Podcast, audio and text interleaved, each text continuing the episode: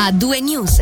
Nei prossimi 5 anni in Ticino potrebbero generarsi fino a 46.000 impieghi in più tra nuove posizioni, decessi e pensionamenti, ma potrebbero mancare oltre 10.000 lavoratori.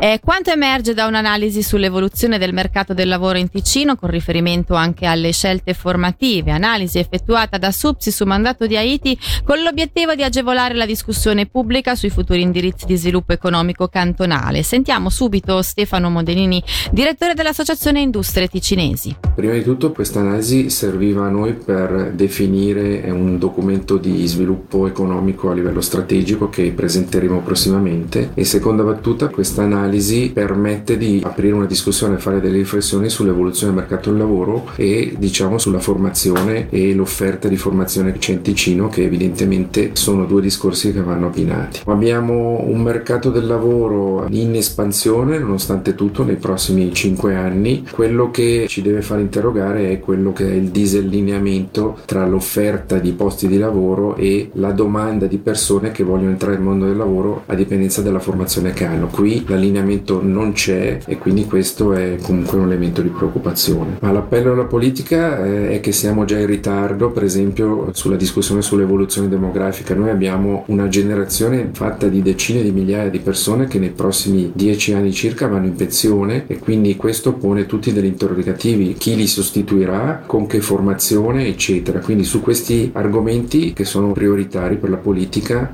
stessa adesso deve affrontarli seriamente insieme alle componenti della società, quindi le parti sociali, i cittadini, eccetera. Diversi gli aspetti che destano preoccupazione su cui bisognerà chinarsi, dall'andamento demografico a un eventuale calo del numero dei frontalieri, passando dal disallineamento tra domanda e offerta fino all'orientamento della formazione, come evidenzia al microfono di Nadia Lischer Oliviero Pesenti, presidente di AITI. Nei prossimi 5 anni è emerso dallo studio che mancheranno circa 11.000 collaboratori e collaboratrici, e di conseguenza questo è un tema importante sul quale dobbiamo chinarci noi come imprenditori, ma la politica tutta, perché questa è una soluzione che va trovata insieme a tutte le istituzioni, ai partner sociali e a noi come aziende. Quali sono i punti più critici secondo voi? L'età delle persone sta aumentando, le persone andranno in pensione, il baby boom sta terminando, dunque tutta la forza lavoro che era stata creata dal baby boom sta a termine. Un altro aspetto importante che ci preoccupa è il fatto che le regioni a noi limitrofe, vedi la Lombardia e il Piemonte, stanno ripartendo in maniera molto forte, e c'è il grosso rischio che molti frontalieri che vengono a lavorare nelle nostre aziende decidono domani di rimanere a casa loro perché avranno un posto di lavoro interessante con una remunerazione anche interessante, e dunque anche questa è una cosa che ci preoccupa.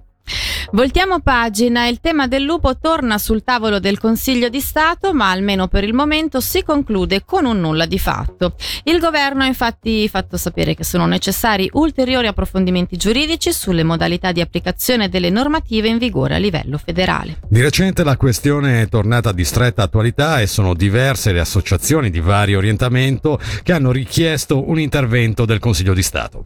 In particolare il governo ha deciso di prendersi ancora un po' di tempo per approfondire la questione, tenendo conto che il quadro giuridico è stato modificato di recente e bisogna quindi capire come adattarlo al contesto territoriale cantonale. Una decisione è comunque attesa nell'arco di pochi giorni. Sulla questione, come detto, si sono espresse diverse associazioni. Ad auspicare l'intervento del cantone oggi è stato anche il PPD del distretto di Leventina, Blenio e Mendrisiotto per, citiamo, non abbandonare gli agricoltori in un momento già difficoltoso e reso ancora più amaro dalla presenza sempre più frequente del lupo.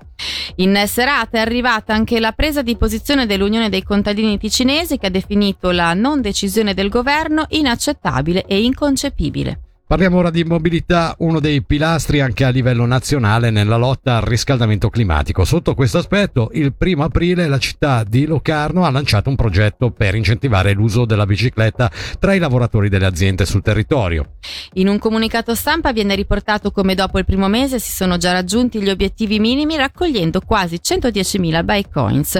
Gli utenti hanno quindi guadagnato complessivamente oltre 2.000 franchi. Per l'ufficio energia della città di Locarno sentiamo Luigi Conforto. Il bilancio è sicuramente interessante, soprattutto perché c'è stato un grosso coinvolgimento di aziende sul territorio, circa una quindicina di aziende hanno aderito a questa nostra proposta di incentivare i propri collaboratori a utilizzare la bicicletta. Attualmente siamo attorno al centinaio di partecipanti, quindi sicuramente dei numeri importanti, anche perché poi questi percorsi che le persone effettuano ci serviranno anche per monitorare sul territorio i percorsi che effettivamente i ciclisti effettuano per muoversi in modo utilitario. Questi dati ci serviranno anche per sviluppare un master plan che stiamo lavorando con il comune di Minusio, Cascona e Muralto, per capire come il cittadino può muoversi in modo più armonioso sul territorio con la bicicletta. Sappiamo ci sono degli assi principali, ci sono le piste ciclabili a livello cantonale e federale, c'è però una sorta di zona grigia, sono gli inserimenti nei quartieri che possono probabilmente essere migliorati, e quindi questi percorsi registrati ci permetteranno di capire come effettivamente poi l'utente si muove nell'ambito del centro urbano. Il progetto ha una durata di 2 anni, quindi abbiamo questo primo anno 2022 che si concluderà col mese di ottobre, poi riprenderemo con l'aprile dell'anno prossimo per poi concludere questo primo momento ad ottobre del 2023. A quel punto cercheremo di capire se è ancora importante portare avanti questo tipo di incentivo verso i collaboratori oppure trovare altre misure di sostegno e aiuto.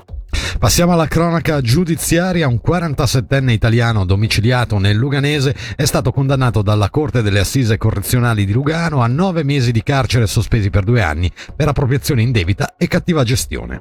I fatti risalgono al 2017, quando in qualità di amministratore unico di una società si era appropriato di 170.000 franchi per scopi sia personali sia societari. L'uomo è reo confesso.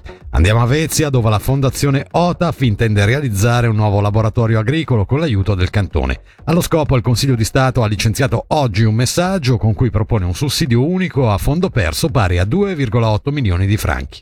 La struttura troverà spazio all'interno di una masseria in località Gerbone, mettendo non solo una continuazione dell'attività di presa a carico, ma anche un potenziamento grazie all'estensione dell'ipoterapia, alla trasformazione dei prodotti della fattoria e alla creazione di uno spazio di vendita.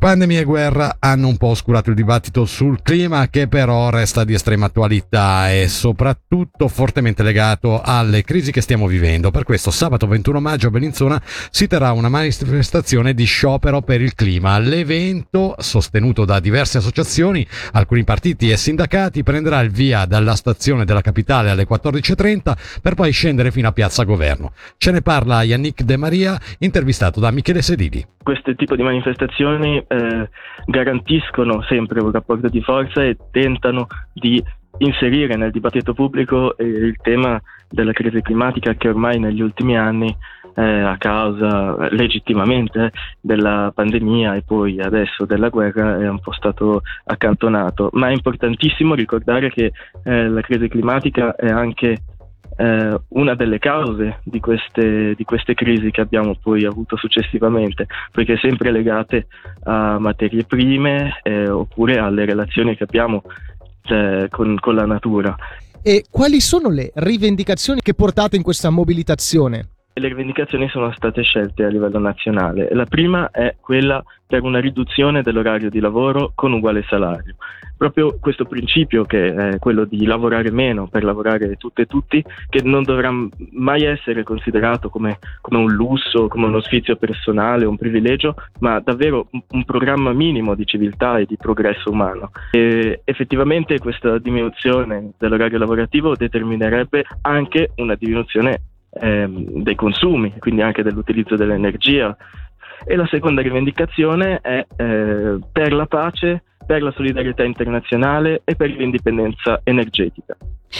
Parliamo di agricoltura. Tra la metà di giugno e inizio luglio tutti i proprietari di piante di vite sono tenuti ad applicare l'apposito prodotto contro la flavescenza dorata. Lo fa sapere il comune di Bellinzona, che ha comunicato che la città non si occuperà più di applicare il prodotto sui terreni privati con meno di 10 piante. I proprietari devono quindi provvedere a eseguire i trattamenti obbligatori.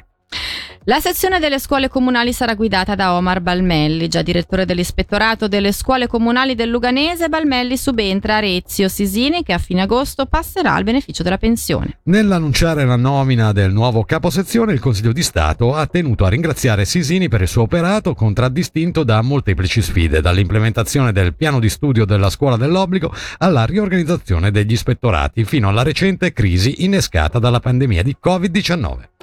Cambiamo completamente tema. Come comunicato da MySports, canale di Sunrise UPC, dalla prossima stagione i derby tra Ambri e Lugano, le partite in chiaro del massimo campionato di hockey, compresi i playoff, saranno trasmesse su TeleTicino e non più sulla RSI. La soddisfazione del gruppo Corriere si contrappone all'amarezza della direzione di Comano, con Mario Timbal che ha tenuto a sottolineare che non si tratta di un disimpegno, ricordando che Rete 1 trasmetterà sempre le radiocronache e che si discute ancora in merito ai dopopartita.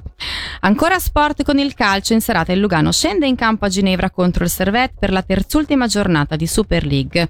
I bianconeri sono ancora in corsa per il terzo posto, che vale un posto in Europa, e per questo motivo il tecnico dei ticinesi Mattia Crocitorti vuole che la squadra affronti la partita con il massimo della concentrazione. Noi finora ai momenti chiave abbiamo sempre risposto presente, sappiamo che non è un amichevole, anzi è una partita che ci impone prima di tutto il massimo rispetto, ci impone il fatto di andare là con grande serietà, perché riuscire a fare 3 punti sarebbe una cosa importantissima per finire il campionato con grandi motivazioni. Non riesco mai a parlare di terzo porto, quarto porto, quinto posto, quest'anno è così da settembre e dunque non posso cambiare la mia maniera di pensare. Noi cerchiamo sempre di fare il meglio possibile, non sarà facile, perché andiamo a giocare contro una squadra che ha preso una bella lezione domenica, e quando prendi una bella lezione sicuramente poi giochi in casa con i tuoi tifosi, vuoi avere una reazione, e sono convinto che il Servette faccia quello che ha sempre fatto negli ultimi anni, ossia partite decorose in casa.